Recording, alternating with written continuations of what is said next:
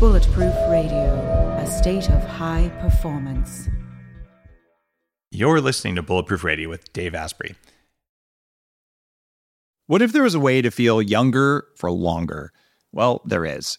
Your body needs something called the NAD plus molecule to help you age well. When you're young, your body makes a lot of NAD plus, and that helps you make energy. It helps you keep your DNA healthy, absorb nutrients well, and it protects your cells from stress. But once you hit about 30, your NAD plus levels start to drop. The good news is that longevity scientists have found some things that can help, like niacin, niacinamide, and Niagen. They help your body make more NAD plus even as you age. All three of these are in an amazing formula called Qualia NAD plus.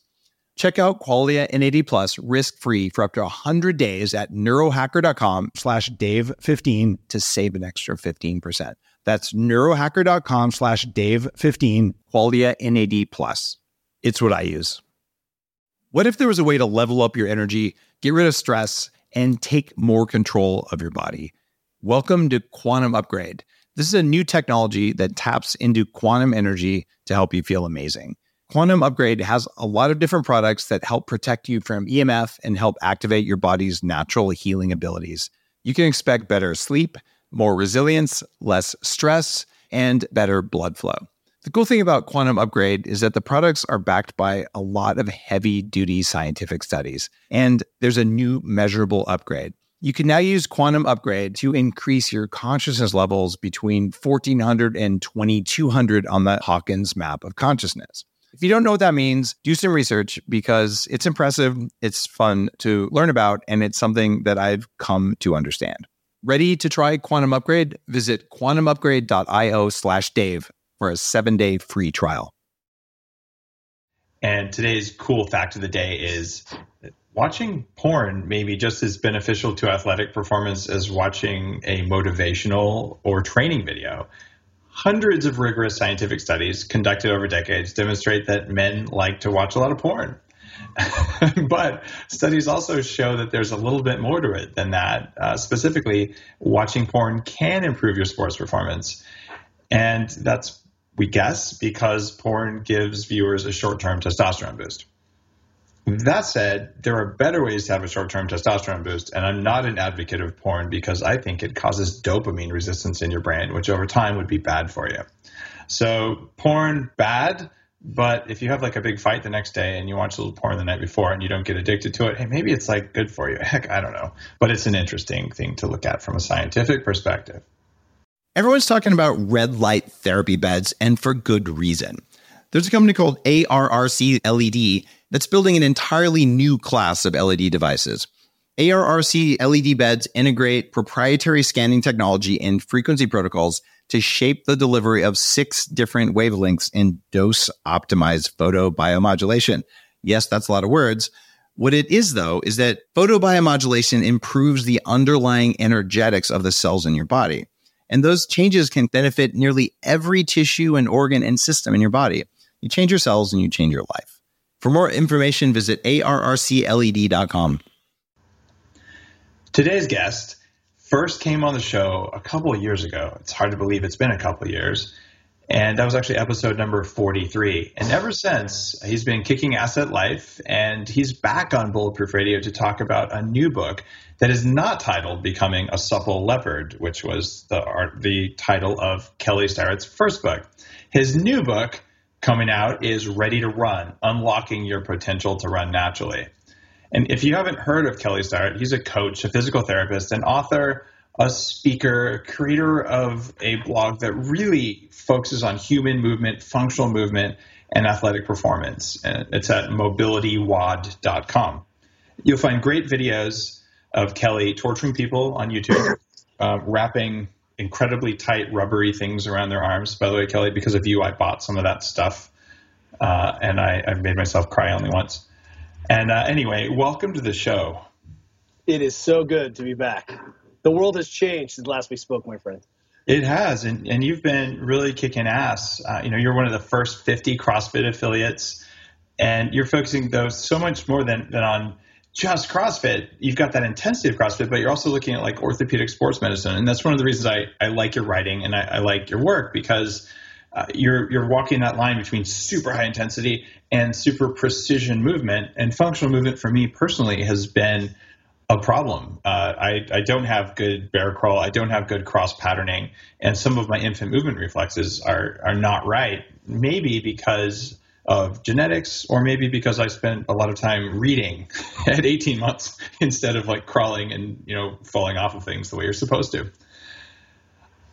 So I, I, I kind of picked a, a funky, cool fact of the day.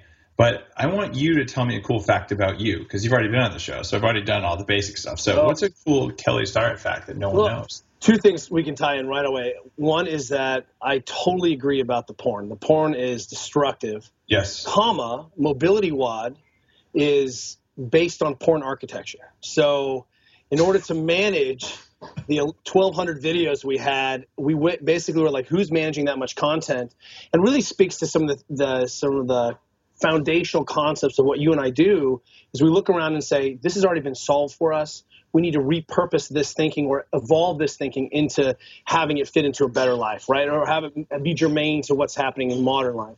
Um, so my wife actually became an expert in porn technology and uh, and porn ar- architecture, porn tech. Can you, can you say that? And uh, and our whole website. If you go in, you're going to be like, this is a, the most beautiful porn site I've ever been to but it's about you know human performance porn. So that's that's number one. Number two, um, I think people forget that I used to be like a super boater. I was like, you know, I'm really excited. I just you know reread Rise of the Superman because Steven is speaking at the conference at the end of the month, which is going to be fabulous. I can't wait to hear him talk.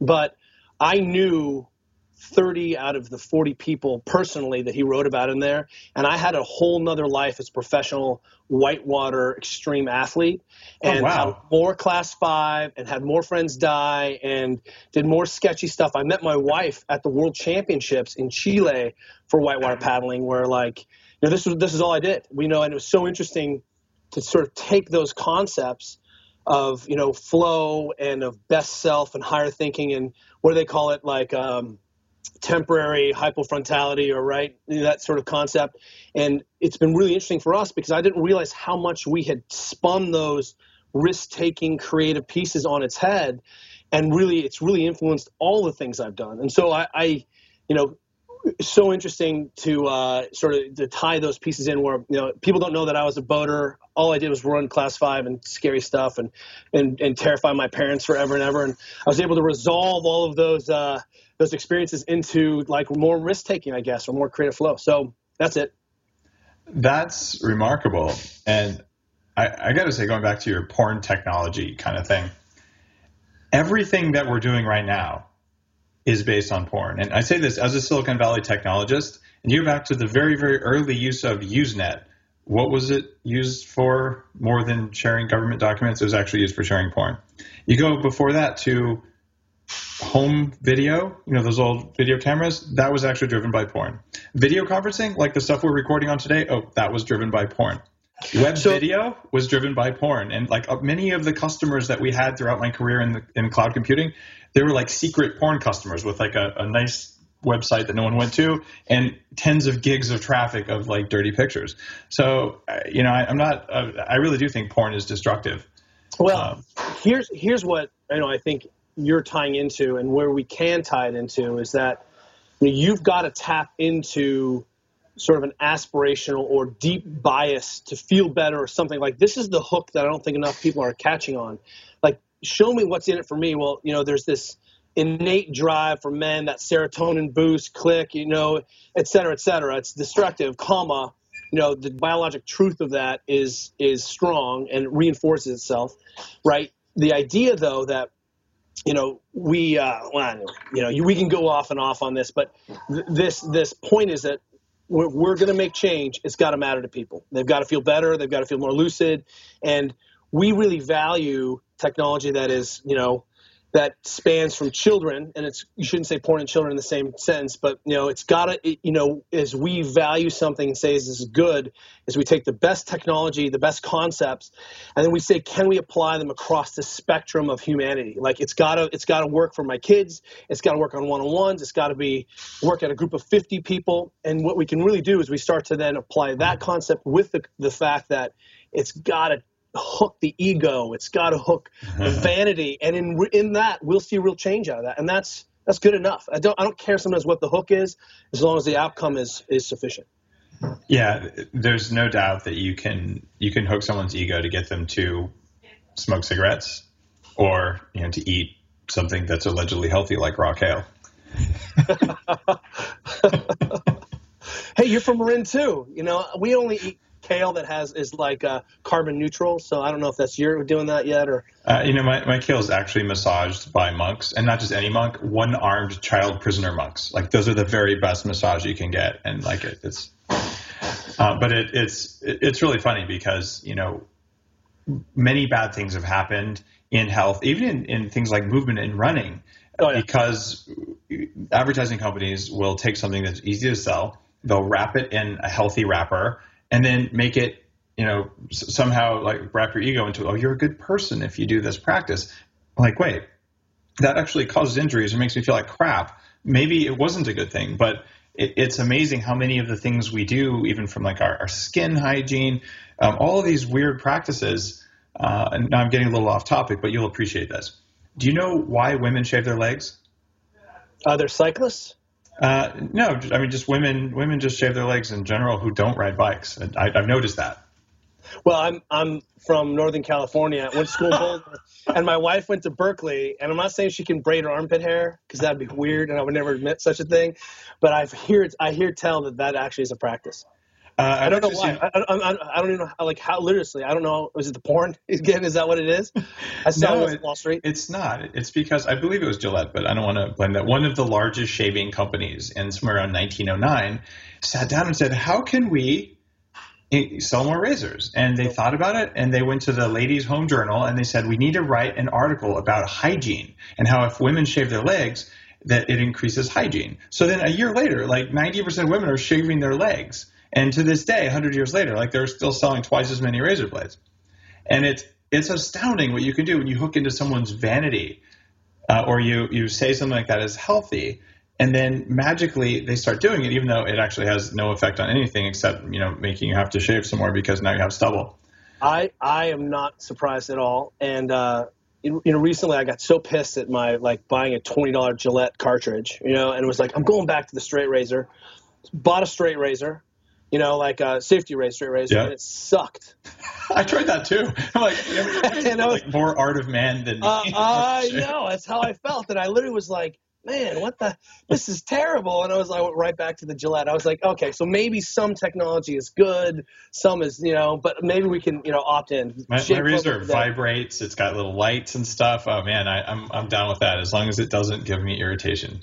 Well, what, what you tapped into, I think, is you know what we really want to take on, and we're we have we've had our hands deep into human performance for you know better part of a decade now, and really have just seen it all. We've gone. I mean, even since I've talked to you, we we have seen more behind the scenes craziness than people can imagine in one head. In fact, um, without name dropping, you know, when we did that 60 Minutes piece recently, 60 Minutes Sports um, a lot of our even close friends, even some of our coaches were like, I had no idea you worked with the pilots. I had no idea you were at Arsenal. Like you just, it's hard to see how many kind of pictures we see of what's going on.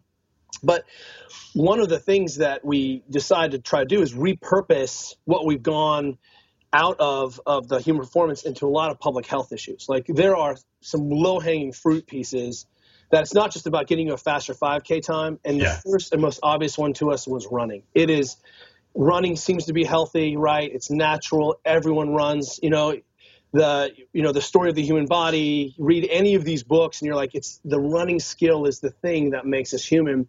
And yeah, and running shoes is a four billion dollar industry. Billion, right? Billion. Yep. And you know, when you start to get down to it, 80% of runners who run three times a week are injured within the course of a year. That's like 100% injury rate. I mean, that makes. I mean, I would be telling my daughters, no, you can't run; it's too dangerous. You know, what are you, what are you doing? Now, I'm really, really eager to understand this, this potential to run naturally thing that you're writing about. Because becoming a supple leopard, I, I never had a problem. Actually, that's not true. I used to have a big problem with being supple because I was so inflamed. Uh, and honestly, I ate bad stuff. But when I took enough digestive enzymes, broke up things, uh, I was able to, you know, I can put my ankles behind my head. I, am already a supple leopard by, by most things because of the, the yoga practice that I've done. But movement patterns for running have always escaped me. I've, I've had flat feet. I was duck footed as a kid. I've had three knee surgeries. And I used to try and make myself run when I weighed 300 pounds. Gee, I wonder how that ended up with right. knee surgeries, right? Like, like there's a correlation between running when you're a fat ass. And I say that affectionately because I was a fat ass and it wasn't my fault that I was fat ass. It's because I was doing what was supposed to work and didn't.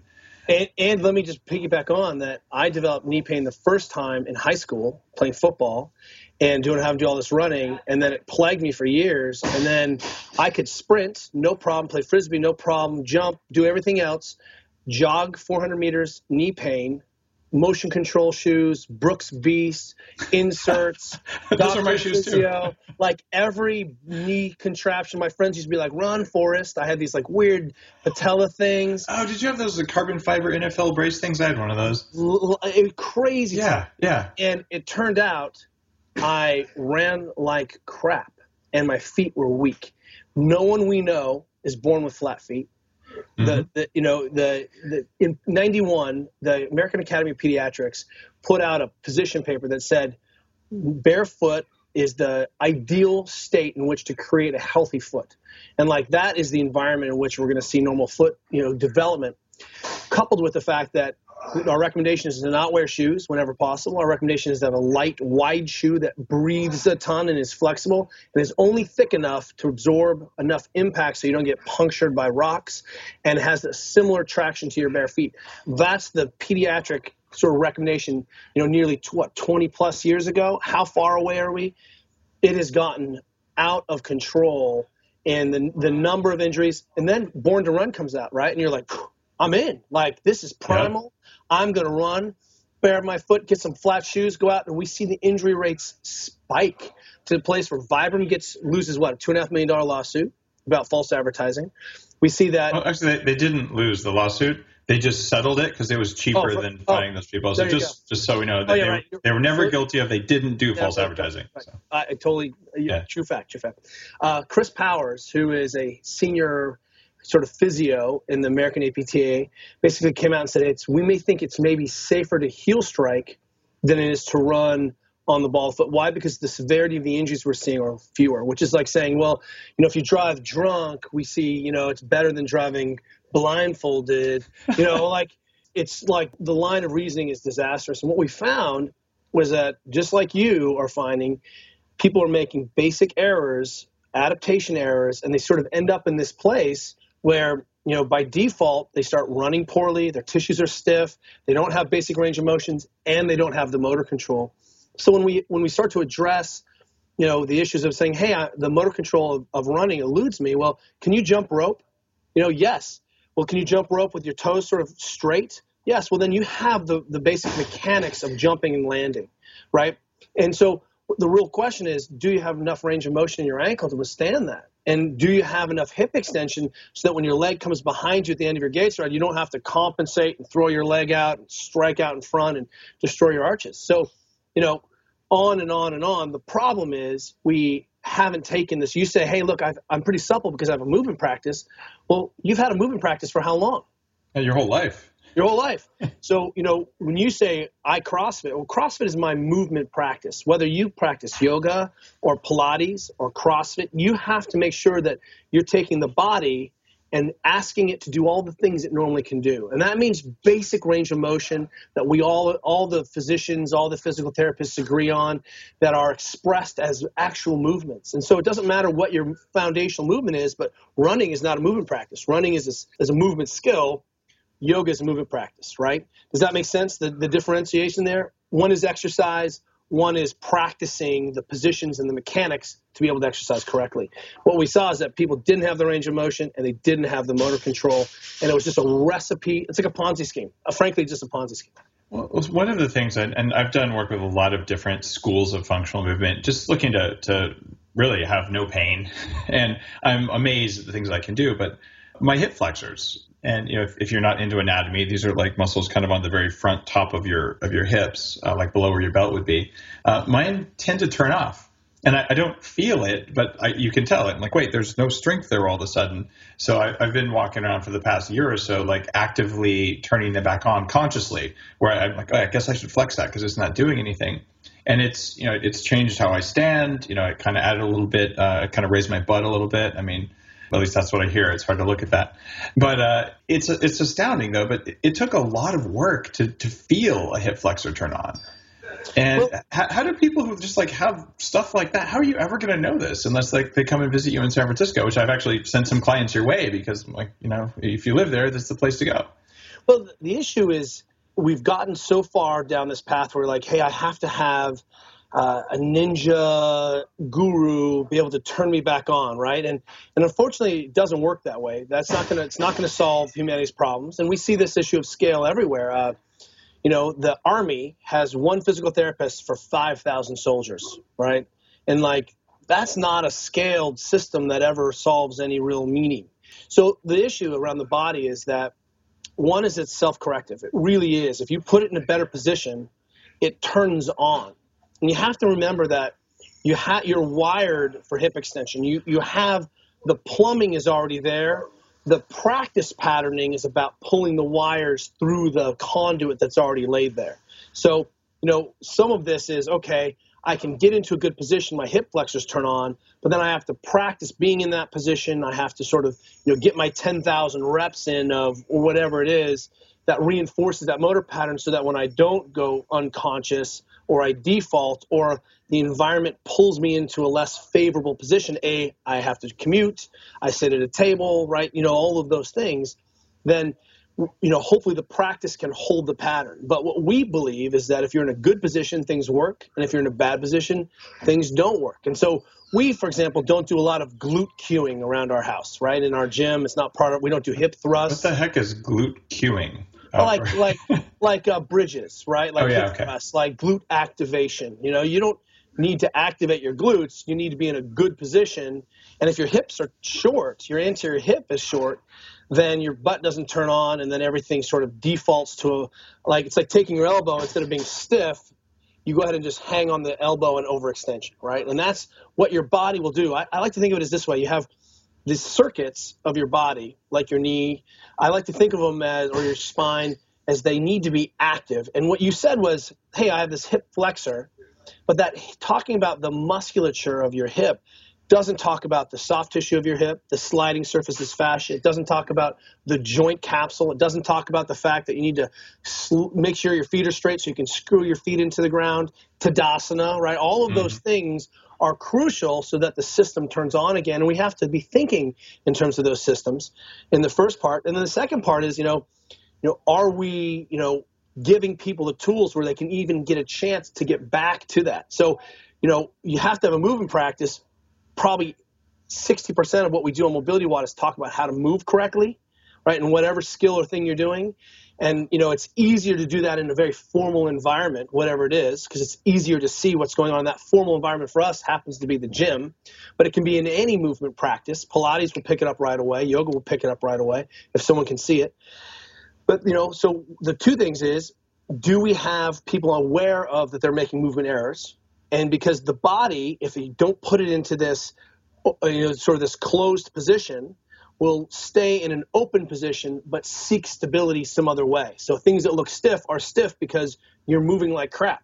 The reason your calves are always tight is that your foot is always turned out and you're, you're running this mechanical system through a collapsed arch and part of your calf is always getting tight trying to stabilize that thing. And so if you treat something and it's chronically tight chances are you're not really addressing the, the problem you're addressing the symptoms of the problem. And that's why you know art hasn't cured cancer Rolfing didn't cure cancer, physio didn't cure cancer because, and I say cancer, I'm talking about movement cancer because we're not thinking about the other piece of this, the environment, yep. right? Sleep, stress, all of those things. We're not talking, right? That, that seem to matter a full third of the equation. The movement and the movement practice, and then the tissue health. And we've just always just sort of addressed one of those things at a time. but you have to be thinking in terms of the system. And this is why you and I are friends. Yeah, it, I love that you talk about systems because you know, systems thinking for me comes out of my degree in decision support systems, and it's a subset of artificial intelligence. But emergent behaviors happen, and breaking the body down to pieces for me never worked. And I love that you talk about the joint as a system, and then you talk about the body as a system, and then the interaction of the body with the environment as a system. Um, one of the reasons that I had so much knee pain growing up. I, I, honestly didn't know you were supposed to be able to walk without it hurting because I played soccer for 13 years competitively, and I'm just oh, pain is just like what you do on totally. weekends. Like, it's just supposed to hurt, and I was chronically inflamed. So you have chronic inflammation. I was eating gluten, which, funny enough, has a lectin that sticks to the glucosamine that lines your joints. So there you go. I'm now getting this problem. And on top of that, I had adrenal stress largely because of toxic exposure. And adrenal stress affects the stability of your knee joints. We find that out actually through like acupuncture kind of stuff. So I had all this stuff going on, and, and the way it, it shows up for me is I guess my knees hurt all the time, but that's just kind of normal, and I walk funny and I limp a lot. But you know, hey, that's just the normal state of things. You don't even know it, and and I find so many people out there have these things like, oh yeah, I, it all, it always hurts. Like my back always hurts. I wake up, my my joints hurt. I'm like, that's not normal and it was normal for me and now it's not normal. And if it does happen i can turn that back on. You know give me oxidized oils you know deep fried tempura the next day. Funny enough my knees hurt. Like amazing. So how often do you like just grab someone and be like dude you cannot have pizza and beer every night and then work out like this and have a fully functioning system? Like what part of your practice is like dude you got to stop the really bad stuff? You know and so here so in the book for example the, the book being Unlocking Your Potential to Run Naturally, just so right. people remember the title here. Ready to Run, right? Okay. Is, you know, people weren't given the sort of the follow up to Born to Run. Great. I'm, I'm in. I'm, I love the story I'm in, right? What's so good is we were able to point back at all our friends working in the nutrition, environment, lifestyle, stress component. We're, and, and because you're an expert in it and talk about it, you know, with all, with all your friends, I don't have to address it. I can yeah. just point to you. so you send people to other websites and basically say you should be on like the bulletproof diet or whatever. You know, there, there, are lots of are lots you, of lower inflammation you, options, right? Are you resisting inflammation, right? Mm-hmm. Eating like a human being should, and that's really, you know, we started working with this great company called GeneSolve recently. I'm not trying to plug them, but other than saying they're doing genetic testing and blood testing and a subjective history, and when we cut you in half and count the rings you know, how do we measure environment? Because it's not you eat bacon every single day and you're paleo. Like that's a recipe for disaster. It is. You have to know what's going on. And we can make some general statements lean proteins, high quality fats, as many vegetables as you can choke down, right? I don't eat almonds because it turned out that was a disaster for me. I don't. Yeah, me too. I don't process omega 3s because of my genetics. I have to eat a little bit more omega 3 than everyone else, some things like that. But, you know, our, the point is that we can correct so many of these things, but we're going to eventually have a conversation about all of them. If you are at the top of your sport, I can have your tissues be as healthy as they can be given your environmental demands, right, and your environmental loads. I get your mechanics correct. And the problem is with humans is that we're so miraculous at buffering what I say is the like smoking chocolate donut diet, right? I know world champions who can smoke and yeah. eat chocolate donuts and they're best in the world, it doesn't mean they're the best they can be. They're just the best in the world. Yeah. And, we confuse that ability. You can, you're like the flux capacitor that comes back and you can digest garbage and go out into the world. That's not optimal. That's functional. And when people say functional, I'm like, you know what functional means in physical therapy? You can get off the toilet, you can wipe your own butt and do your bra. Congratulations, you're functional. That's far away from thriving or being pain free. That's getting about the business. You know, we are going to have to talk about all of these aspects and they have to be addressed. And, you know, I was just out talking to the um, WWE, right? All the wrestlers. Yep. Those guys have gotten religion and have gotten very serious. Triple H and their training table is the best buffet training table I have ever nice. seen in any place. Gluten free, fat, beautiful, rich, high quality meats, game. Like, wow. I'm like, oh, oh, you guys get it. They're spending more time on, and I'll, all I lectured on was sleep, hydration, compression. Like, yep. can, can you manage these aspects? Because these are the things that are killing you in spite of your best practices over here, you know? I cannot wait till later this year. I, have got a hack for hydration that is out of this world. So I, am going to specifically send you some when it comes out. I've, oh. I've, it, it, was so strong I had to stop doing it because I was getting dizzy. I was hydrating so fast without sticking a needle in my arm. Wow. Well, you know, the research says that sticking your needle in your arm is the not, not the most efficient way to hydrate. Isn't that funny? I have I've never seen research like that, but I, I believe it. I know a lot of the special forces guys I've, I've, worked with. You know, like oh, we drank all night long, we rehydrated the next morning, and then you know, we ran 25 miles and you know blew up uh, some some targets, and you're like, holy crap, you guys are tougher than me. Well, they certainly buffer maybe more than you could, right? there you go. And uh, you know, and I, I, think this is what's interesting. You know, I work a lot at the military, and Ambien is like the dirtiest secret in yeah. sports and the military. And what we're seeing is, boy, you can't be a vampire operator or a vampire soldier and then not pay that piece of your physiology. I mean, you and I were just saying before we started, you can't cheat your physiology. You can for a short time, absolutely. You don't need to sleep the night before a World Championship. You don't you will still kick butt. But a week of no sleep, you know, yeah. go ahead and uh, adopt a baby, have a child. Let me know. let me know how your performance goes. You know, something is going to give. Right. And I think, I think what it's really happening now is we're getting sophisticated enough that people can start to pull and push. Boy, you know, my wife and I have really, you know, Juliet is a two-time world champion, legit athlete, rower at Cal, and um, you know, she's my training partner, and we listen. Like, desire to train today? And she's like, no, I don't feel it. I'm like, neither do I. We don't train. And literally, that when the frying pan is hot, we cook. And when we've really started to pay attention to how we train, Ben Greenfield does the same thing. You know, you listen, you're like, wow, I don't think I need to stress my system anymore, and I don't need to measure that to be able to to feel that. You know, I need to be aware, and it's very simple. It, it's amazing what listening uh, to your body will do. And for me, I, I, I was unintentionally, at least I, I grew up to not listen to my body, like, oh, it's it's just you know it's just pain, it's just weakness, uh, whatever it is, it, it's lack of motivation. I'll just do it anyway, and that leads to injury. Like when when it's not time to do something, and your body's telling you, no, like seriously, I, I mean it, like don't do that, and then you do it anyway. You know you don't have the stability you need. You don't have the energy that you need. And and bad stuff can happen. So for me it was a conscious decision to learn how to listen to the signals from the body but also to not over listen to them when it's time to push yourself you know to, to add an extra plate or whatever and that nuance where do we learn that as kids in fact that, that's a real question like people start running when they're kids why don't those kids learn optimal running or even just how to push themselves or not push themselves in something as simple as a PE class? Well, how about this? PE isn't about exercise. PE should be about physical capacity, right? Can you do perform body skills, right? And there should be a strength component to that eventually. That's appropriate. But you know, we started becoming interested in in the sedentary lifestyle, right? And something we're just railing against. You and I are both standing right now. Yeah and and the reason I really took on like it was not my life's dream as as a child to lecture adult men about posture. Like that was not what I wanted to do. And believe it or not, but when I started getting to the bottom of a lot of the root problems and pathologies I was seeing in these athletes, it was because they were sitting so much. And I had one Division One uh, football team track the sitting. They were sitting 14 to 16 hours a day. So that's a lot of closed hip time. And then they were standing up, having knee pain, low back pain, you know, all the hip pathology, couldn't hip, loss of explosion. And I was like, well, here's an idea.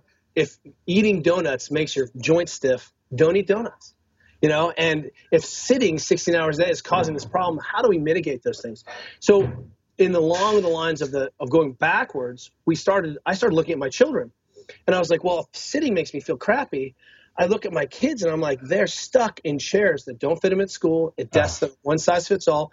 And so finally this year we got got approval. My daughter's fourth grade classroom is a stand up classroom. It's the first Whoa. classroom, and we think the first classroom in California. It's a public school. We threw down for the desk. We said, hey, we think this. Here's what all the research says. Right here's the every study that we can find because that's our next project. Wow! And, and they went for it and uh, the holy, kids. Holy crap, Kelly! I, okay, I, am I'm, I'm going to talk to my kids' school about that too. Um, what age are your kids? Six and nine. George okay. is in the fourth grade, but what they've seen is all the kids love it. And here's the crucial part: there's a bar at the bottom of the desk that pivots, and they put their foot on it and they start fidgeting, and they oh, can wow. fidget all day long, and no one can see the fidgeting. And they change position. And if you've ever gone drinking at a bar, the Captain Morgan pose exists for a reason by pulling one foot up, you basically take the extension load out of the back and you can maintain this upright posture. Kids, so kids are moving. They've got some some stools that wobble, so they we've created a movement rich environment. Kids don't stand more than 15, 14 minutes or 15 minutes in a chunk anyway, but kids all love it. And as we see the technology flood into schools, what we've seen is you know, this is a problem. Kids are on desks, every laptop, how are we going to adjust that? Well, we're always looking for what we call blocked positions. My friend Carl Paoli, gymnast extraordinaire, freestyle movements, he's always looking for ways to trick you into being safe without knowing it. So, for example, when guys jump out of the airplane, right, in the military, how do they teach them to land? Feet together. That foot together position prevents you from having your knees cave in and tearing your ACL. It's a blocked position. Boom. Well, the same thing, we teach kids that same position to jump and land with their feet together, and that automatically protects their knees and ankles. They can't collapse, they can't end up. And so, how do you jump and land? Feet together, boom. Solve the problem. As they get stronger and motor control develops, we move them out. Well, if I put a little kid on a desk where they're sitting up, guess what they don't do? They don't slouch, they don't round, and the technology no longer is the problem because we've solved the environment. And we got interested in this because we were like, well, if it's bad for me, what the hell is going on the rest of the kids? No brain study support sitting. It's a disaster. We also got interested because we were looking at kindergartners. All kindergartners run beautifully. They run on the ball of their foot the same way you would run if you were barefoot. You would run correct. You would self correct if you ran barefoot on concrete. Within 10 feet, you would start running correctly. Shorten your stride.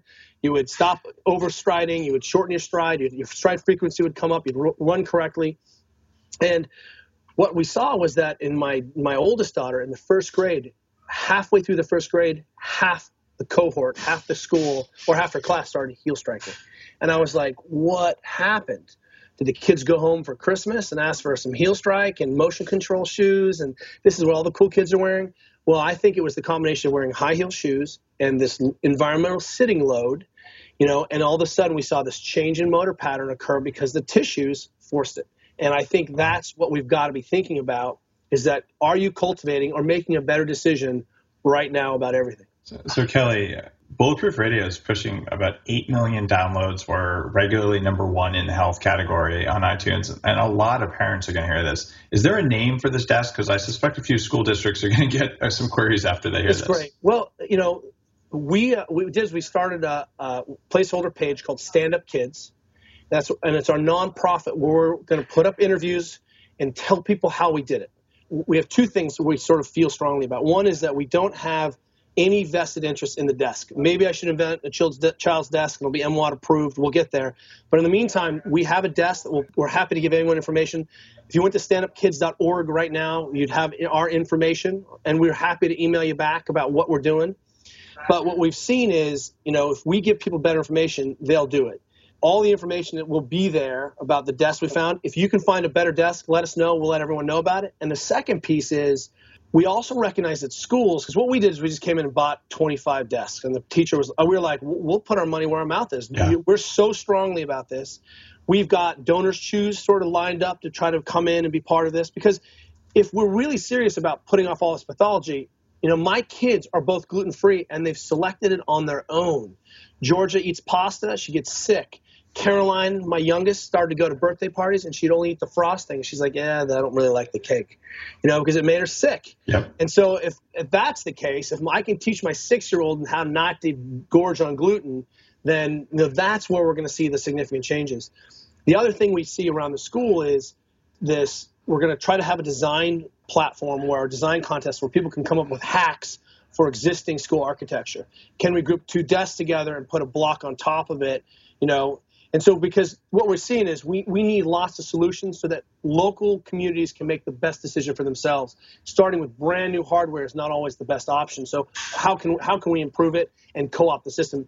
The teachers love it. I mean, my, my the teacher walked in and hugged me. She's like, I'm like, how's it going? She's like, bam, bear hug. I was like, awkward, you know, like, is this okay? You're touching my pelvis to your pelvis, you know, and uh, and she's like, this is amazing. It's amazing, you know, and which gets us back to all the things you're talking about. Yeah. Monkey brain ADD, you know, if, if everyone on who's listening to this has not read The Sports Gene by David Epstein, you've got to read.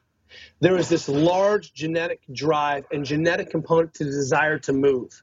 And he talks about a study in there where they they have mice that one mice runs one mile a day and one mice runs three miles a day. They breed the three mile mice, and pretty soon they have rice that runs seven miles a day. They give them a little, oh, Ritalin, and suddenly that mouse runs one mile a day.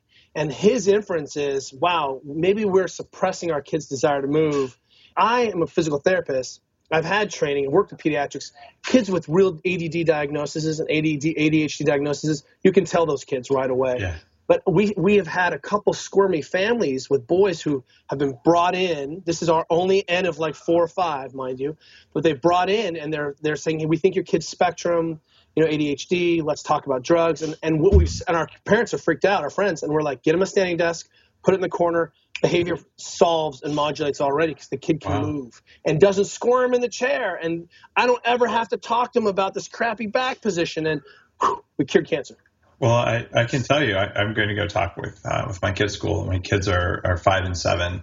Um, they're in a, a Waldorf program where they have to spend two hours a day outside. Doesn't matter if it's raining or snowing. Like they have clothes for that, and you know they, they go out there and and you know, the first thing they'll do is oh a tree. Like that's an opportunity to defy gravity and you know fall as hard as I can. And you can see that that just in the musculature of a five year old, where like I didn't know five year olds could be ripped, but when they they do that, it, it happens. At least if they're not eating crap all the time. Um, but this uh, fidgetiness is, is really cool. I, I had no clue we were going to talk about that because I want to talk about running with you because there's a lot of people who are doing marathons, uh, especially people who are like, oh, I got diagnosed with some sort of chronic illness. I think I'll do what killed the first guy who did it. and and uh, it's a remarkable feat of human logic. Uh, so I want to talk about that. And- because and this school and- stuff is profound. Well, I'm an ultra marathoner, so this, I've done it. I, I ran a 50, mountain 50k. I totally get it. But um, what we were seeing was like, how do we just prevent? Like, why are women still tearing ACLs at nearly four or five times the rate of men?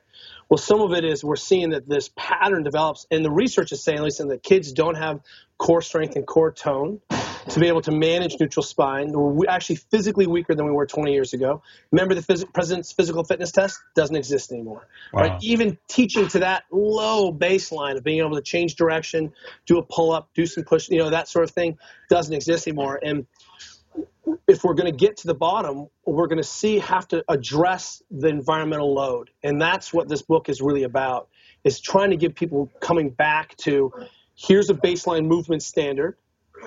We know that it's going to be a moving target, but let's give you a place to go and say, hey, look, you may not be there now, but we can get you there, and you can always see how far you in.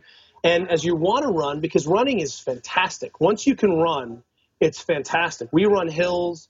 We change. We run shuttle runs. We mm-hmm. probably run three times a week, and one of those days are 400s or 800s These are But, like, sprints. yeah. sprints, right? We're, and I don't run more than that. I'll, I'll do sometimes I do three one mile repeats like once once a month, something like that. But I do a lot of 400s, a lot of 800s, a lot of sprinting. Yeah, And our, our driveway is almost exactly 400 meters, which is kind of convenient. and sort of horrifying at the same time. I don't know why you'd want to do that. Run We, to uh, the mailbox. Run back. That's, that's right. Touch the mailbox, vomit, and turn around. So what's happened is we in the book has really tried to get you know why are people so congested around the ankles? Well, it turns out when you sit, one of the myriad of physiologic issues is that your musculature in your legs shuts down. Not only does that automatically compromise your immune system and healing of the lower extremity, and but you don't pump the lymphatic system, which clears the congestion, which is a mechanical pumping system. So if you've ever flown and gotten cankles or sat and gotten cankles, what your body is telling you is I can't clear the congestion out of the fluids, this interstitial fluid, and it's congesting, and that congestion stays around there. Now we have stiff tissues. And so even if I'm eating right, I've made this error where I'm sprinting at work. I go home, I go to work, I go run, I go right back to my office. And what we're seeing is, boy, if you get a standing desk, if you wear some compression socks after you train, if you're watching your hydration, in the book we we have we pull out Stacy Sims, who is uh, inventor of Osmo, some of the best thinking about nutri- uh, hydration on the planet right now. And we've got her. you know she's like, there's this thing called salt. Take a pinch of salt, put it in your water, and absorb the water you're drinking. Quit blowing out like everyone's drinking all this, you know, a gallon of water a day. I'm like, a gallon of water a day, you're an idiot. How much time are you peeing? So I, I, I gotta I gotta share my my biohacker aspect on urine and see what you think about this. Did you say urine or your end? Uh, on urine. uh, now, if you're thirsty and you drink, it, it's remarkable what happens. But if you force yourself to drink more water than you want, you'll get that super light, clear pee, which isn't a sign that you're a good person. No. If you get light, clear pee, there's two causes for it. Number one is you ate something that was bad for your kidneys and bladder, so your body intentionally pulled plasma out. It said, I must dilute this That's and right. then excrete it so I don't get cancer or some other even worse thing that's more like short term. Oh, your body's not that sophisticated. What are you talking about? Ah, come on. So you're like, well, I, I, I had to pee and there wasn't that much pee and it was light yellow. It's like, yeah, your body was diluting some crap you ate or something maybe you breathed even. Or you drank too much water. But here's the thing pee is yellow. Holy crap. Anyway, that, that's my a healthy pee is yellow. A hundred percent right. If it's you know if it's yellow, let it mellow. Like no one said if it's clear, don't flush. I mean it doesn't even rhyme. I mean and and you're what you're seeing is that people are drinking massive amounts of water, bolusing their kidneys, and actually flushing the salts out of their system. It's terrible so- for you. uh, we have so many athletes who come in, and we've seen this era when people are eating cleaner in their diets now. What cleaner also means is they stop eating any salts. Destructive. You have to have salt. Like, look, regular old sodium chloride works, but you need is that Himalayan sea salt? It's Himalayan sea salt. I keep it on my desk because you know I put it in my water, or I get water with minerals naturally, like you know mineral water. It's like if you don't do that, it's like so simple. and it makes a huge difference. If you have to pee all the time, it's actually an error. If you find yourself thirsty or peeing all the time, you're actually drinking too much water. In fact, I was, so I was talking to the WWE about this, and I was like, "Well, how much water do you drink, ma'am?" She's one of the divas, and she's like, "Gallon and a half a day." And I'm like, Jeez. How much do you weigh? You know, and she weighs like 120. And what was happening, I was like, you're you're drinking enough water for like a 350 pound guy in the middle of the NFL, and everyone started laughing because this woman peed herself on an episode of the Divas, and it was she had lost her bladder control because she was super hydrating to be you know healthy, and it's not healthy. Animals drink when they eat. You'll see an animal eat and then drink right away or they'll like you've got to be thinking minerals in there and you can actually we think you're an adult woman try to get two liters a day. That's pretty reasonable. Adult male three liters. So- and like so that's great. not crazy and that's if you're exercising because we all the other fluids that you're counting i mean your apple you eat you know if you eat fruit takes uh takes all of its water but what we're seeing is you can way pull pull back but you've got to treat the hydration accordingly I love that we're talking about this, uh, even though we're focusing on the system of the body, even as it, as it applies to running.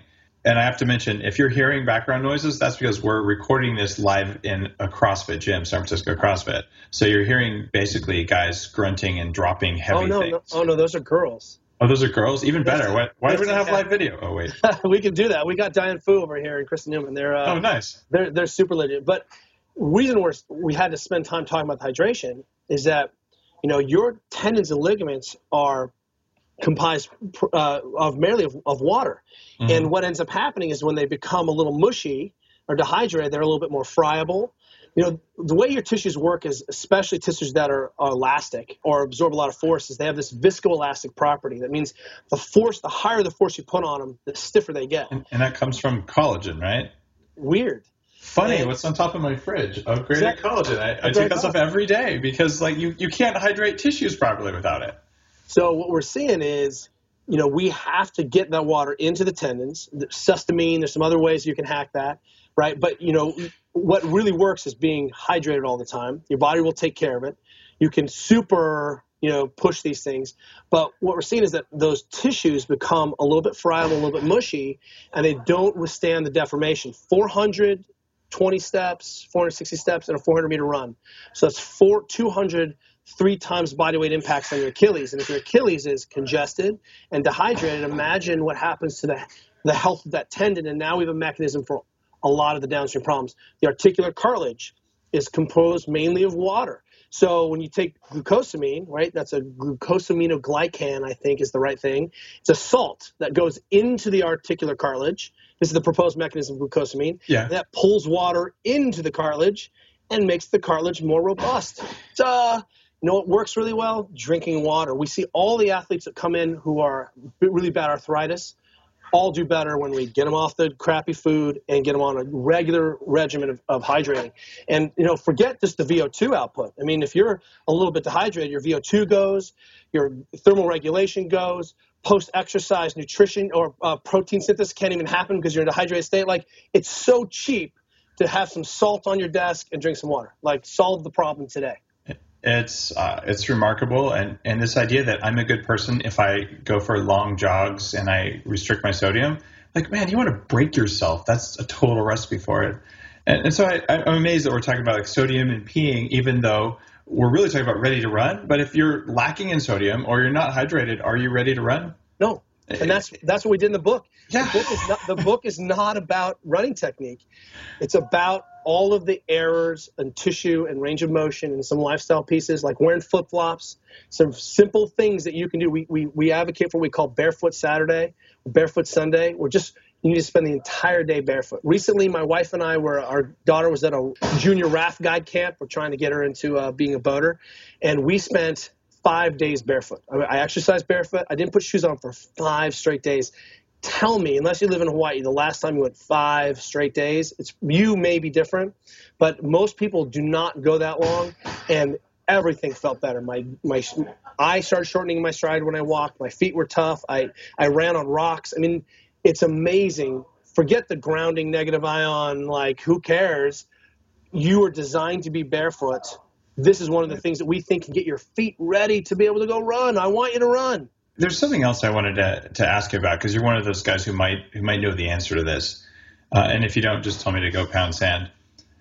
There's actually some of the highest nerve density in the body on the soles of your feet. And my entire life, I've I've been a tenderfoot. Like it, it really hurt, and I'd make myself be barefoot because I knew it was good. And I'd be like, God, like I'm walking on the gravel in the front driveway, and, and it was like, so I I finally solved the problem, and I sat with my feet on my sleep induction mat, which has like like hundreds and hundreds of spikes on it uh, that are is designed for acupuncture, acupressure stimulation. You lay on it, and it makes you knock out.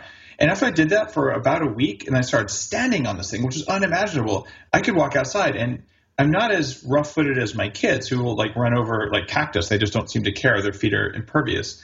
But uh, for the first time in my life, I'm able to just like walk around outside and not really care too much about the terrain. Uh, for me, at least, there was a, neuro, a neurological adaptation. Like I felt like I was getting so much more sensory information that my brain was changing because I was barefoot. Not because I changed my movement pattern, but just because like a part of me that had been numb wasn't numb anymore. Do you have science about that, like changes in the brain because you're barefoot? Well, I, I, I suspect that, you know, when you look at the sensory, you know, it's use or lose it, and your body yeah. may, when it doesn't get any information, it spends a lot of time hunting for the vacuum, and you're certainly giving it lots of input. You're basically smothering it all the time in a, in a cushy shoe and then you would expose it to this thing and you know it, the the sensitivity was probably a little off. And in, around pain they call it cortical smudging. Your brain doesn't know what happens.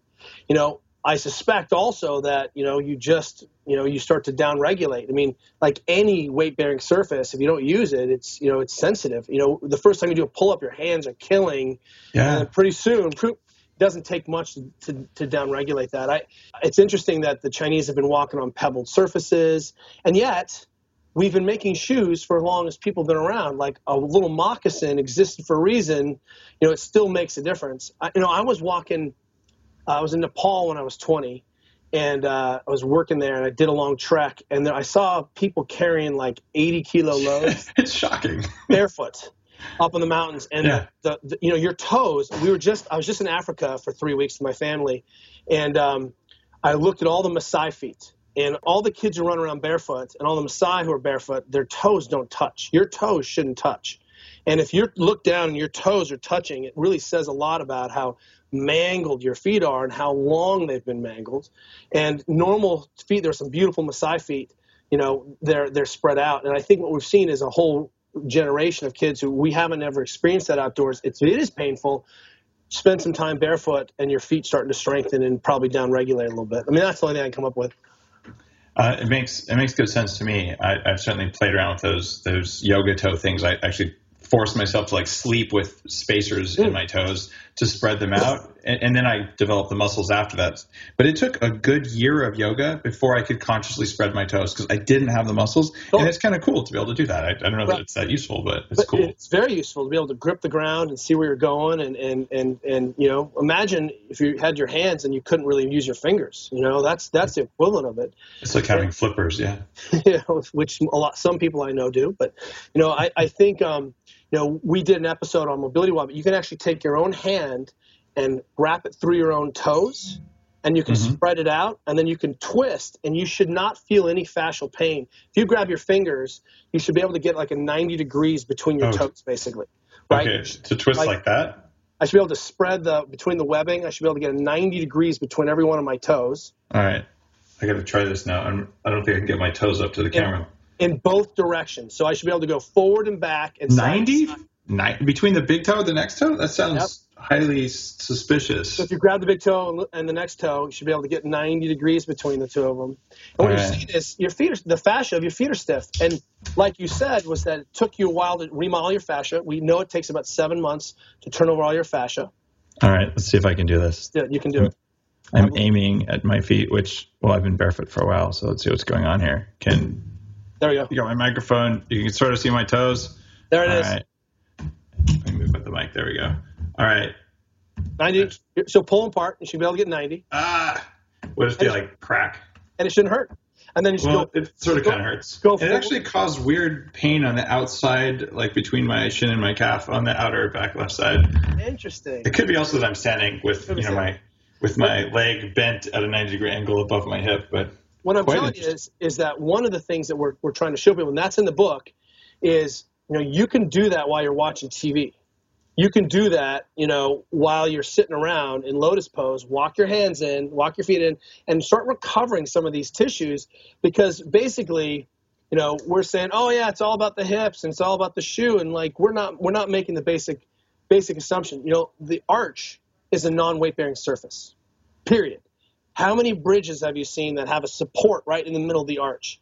It's not. It's an arch. And so when you buttress that thing, your feet get weak, and it's going to take a year. It takes about three or four years for a child's arches to develop. Well, how long have yours been asleep? We have been able to reclaim 100% of the arches that have come in flat.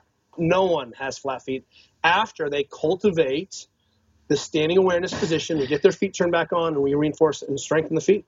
You got to do it. You got to have strong feet. I'm still working on getting my arches back, but they're they're stronger than they've ever been. But I wouldn't say I'm done. You can do a test. Want to see how strong your feet are? Yep. So imagine you're jump roping, but you're just going to jump rope on one foot. So take the other foot, put it out, squeeze your butt. Yep. Pretend like you're going to jump rope on one foot 30 times. Okay. I, I'm not going to do it right now because well, I'm wired up to a microphone. But you get the idea. Okay. Yeah. So that's that's one of those ways where we can build that in. Well, hey, before you go running, pick up your jump rope. Let's strengthen your feet. Let's make sure that you can you know hit some of these basic standards. And so then when you go out and run, then it's just your crappy technique that's injuring you, not us. That is awesome. It's also right at the end of the podcast, which means there's two final questions. Oh, here we go. All right. The, the answer one is yes. These are my real caps. I knew you were going to ask me. Yes. You know, I, I was sure you had calf implants. I was so sure. The normal question is, what are the the three most important things uh, that recommendations you have for people want to perform better? But you already answered that in episode 43. So I want to know something else. Your top three other pieces of advice. Uh, so either the next three, or or give, give me something new. And if you don't remember what you said before, that's okay. But I mean, we're all going to say sleep and stress and things like that. But but let's talk about running. Actually, I haven't- done this before. Well, I, you, one is invest in a pair of compression socks. If you fly, if you Yeah. fly on an airplane, if you're forced to sit in a conference, you know you're going to be compromised by our, our modern society. Hack the system, and So- those compression socks were twenty bucks. Do you believe in compression socks when you're in conference rooms or just when you're flying?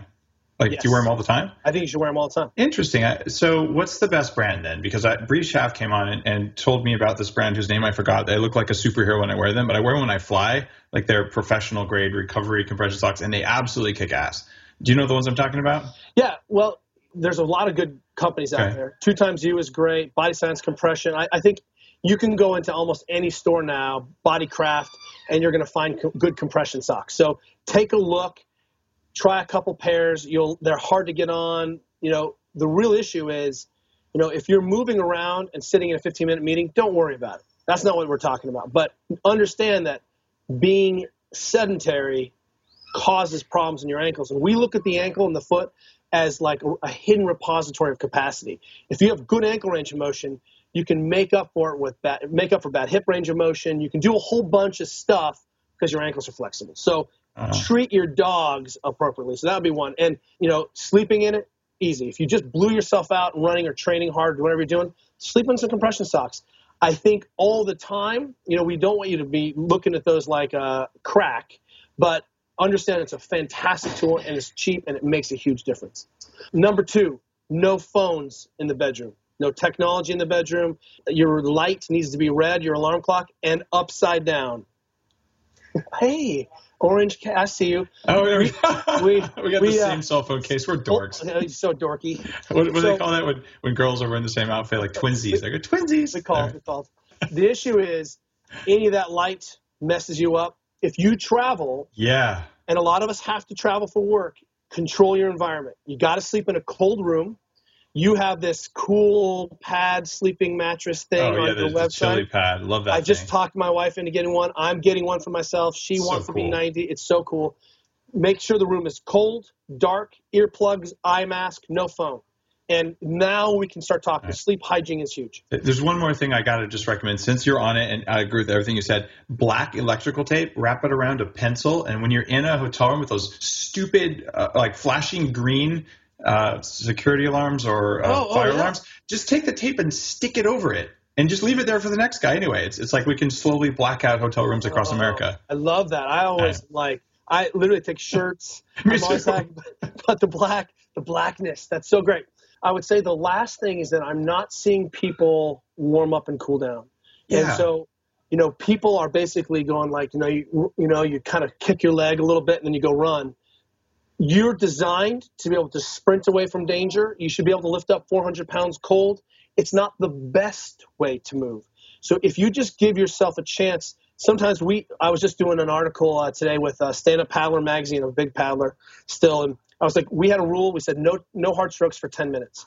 So if you did running drills or jumped rope or got yourself prepped and really started walking faster and faster and faster and faster, if you just made that five or six or seven minutes of warm up, you would see that your performance would be better. You wouldn't have as strong a second wind effect where people get their second wind. Second wind is what I call first warm up. You're actually fine. It takes a while to shift the blood from your stomach to the rest of your body. It just takes a little while. It takes a while for your for your veins to start to dump that blood back into the rest of the system. Physiologically, it takes about five minutes. So quit running the engine when it's not warm. You never race a car. Two, cool down. I cannot, you know, we say leave the gym cold, be cold. You know, you, you're you've got to rev the engine down. So I'm not saying if you're doing a big run, you need to spend 30 minutes warming up and 30 minutes cooling down but that would be ideal. But building in some cool down.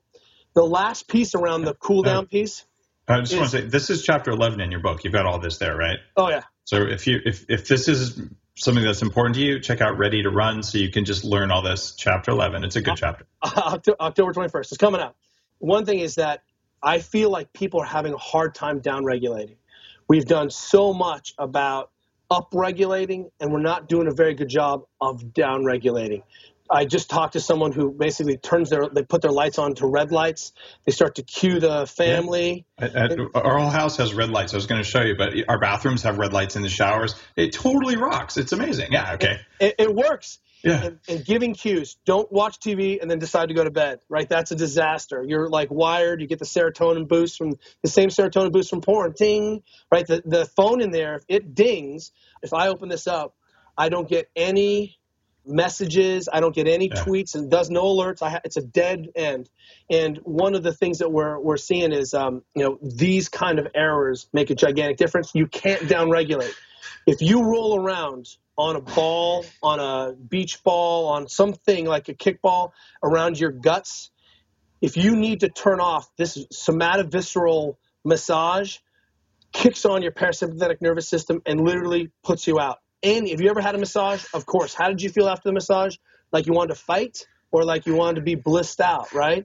So if we can get people to do five or 10 minutes of soft tissue rolling, especially around their guts, it triggers your body that now it's time to sleep and downregulate. That's the like take home. That's I mean that's a revolution right there. So, so Kelly, I'm going to send you a couple things if you don't already have them. One of them is the sleep induction mat for specifically inducing the parasympathetic response. It's a different different one. This I'll, I'll just send you one. The other one is GABA wave, which, which is a liposomal form of phenyl GABA or phenibut. And you take it in the morning, and it, and it helps you relax all day long. But then when nighttime comes, bam, you're down and out because like your anxiety is lower. So I, have seen profound shifts in in people's ability to get into deep sleep, even when they take that in the morning. So you focus plus sleep. So I, I think when you talk about that that hard transition, um, I've found that that in my own life, I've trained my nervous system where I can turn on that relaxation response with heart rate variability yeah, training that's right. and all. That's right. But when you get to to people who still have that that basic thing going on, the ability to get the GABA in and keep it in, uh, it's it's pretty amazing. So I'll, I'll, send you those and just give it a try. I love it. Well, you know, I this GeneSolve, this company we work with, makes custom nutraceuticals, and one I have the stress, and it's phenibut and B vitamins. Oh, is it? And, and at night. I get 5-HTP and phosphatidylserine because what we're looking at is how I do not live a normal life. I live a mm-hmm. life of an adult working professional with two kids. Oh, it's the same life of everyone else who's listening. I'm not special. I have the same crazy life everyone else does. What are the places we can push on?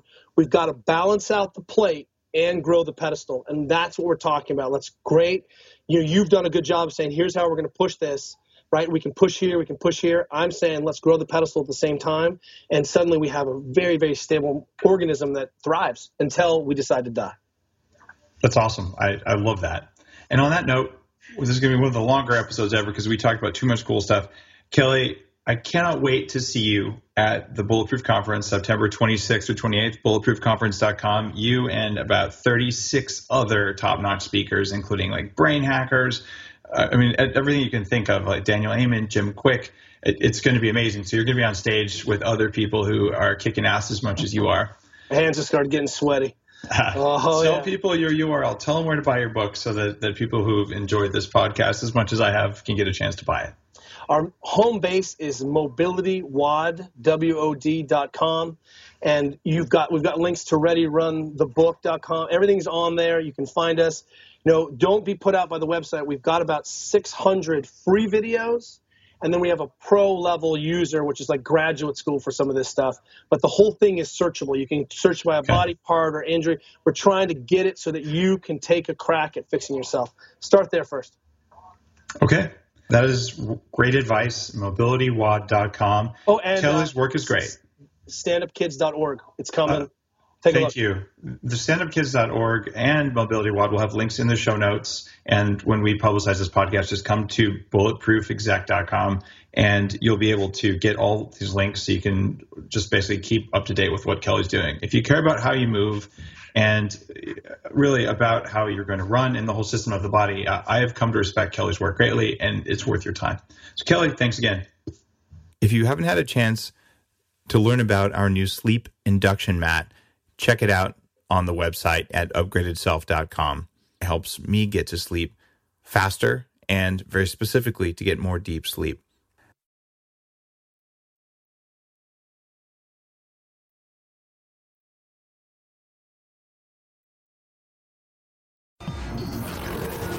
The Human Upgrade, formerly Bulletproof Radio, was created and is hosted by Dave Asprey.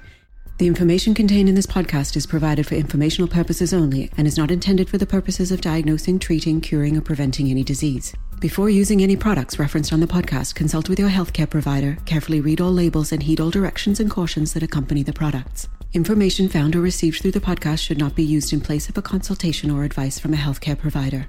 If you suspect you have a medical problem or should you have any healthcare questions, please promptly call or see your healthcare provider. This podcast, including Dave Asprey and the producers, disclaim responsibility for any possible adverse effects from the use of information contained herein. Opinions of guests are their own, and this podcast does not endorse or accept responsibility for statements made by guests. This podcast does not make any representations or warranties about guest qualifications or credibility. This podcast may contain paid endorsements and advertisements for products or services. Individuals on this podcast may have a direct or indirect financial interest in products or services referred to herein. This podcast is owned by Bulletproof Media.